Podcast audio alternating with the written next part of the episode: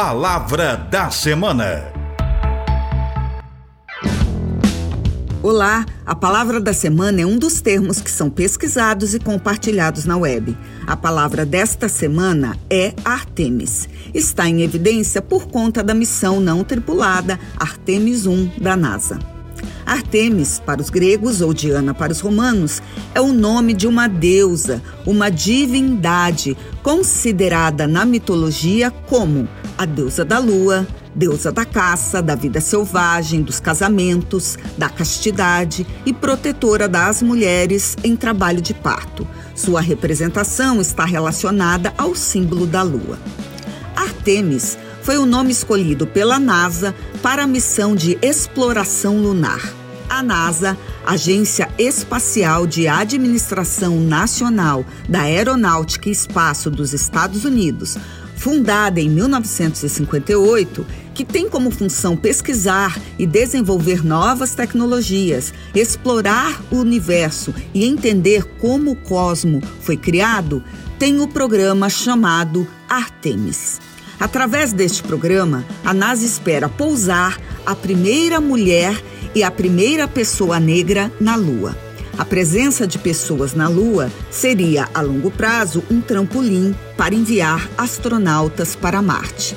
A missão Artemis é composta por três etapas: Artemis 1, o primeiro teste não tripulado, Artemis 2 em 2023, com quatro tripulantes, e Artemis 3 em 2025, com aterrissagem na Lua e desembarque da tripulação no Polo Sul. O início da primeira etapa, Artemis 1, aconteceu nesta semana, no dia 29 de agosto, mas, por problemas com um dos motores, o lançamento do foguete foi cancelado.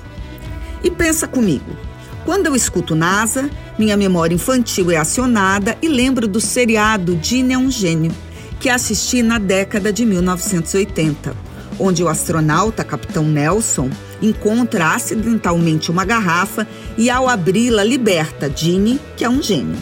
O seriado faz referência literária às histórias das Mil e Uma Noites.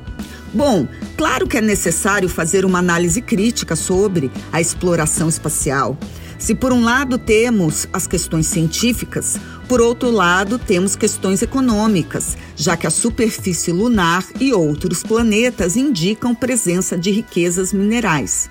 Poderíamos também fazer uma análise crítica a respeito do investimento em ciência e tecnologia de outros países e o corte do governo brasileiro em ciência e tecnologia. É, voltemos à Lua. A Lua desperta interesse comercial. Mas hoje vamos ficar com a Dina é um gênio e a história das mil e uma noites, com a esperança da realização de desejos, desejos de tempos melhores.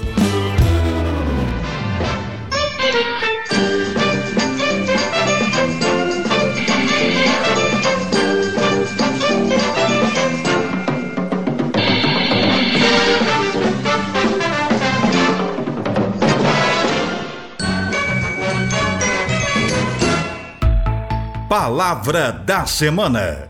Produção e apresentação: Professora Deise Maria Antônio Sabac, da Faculdade de Filosofia, Ciências e Letras da USP, em Ribeirão Preto. Edição: Gabriel Soares. Coordenação: Rosemeire Talamone.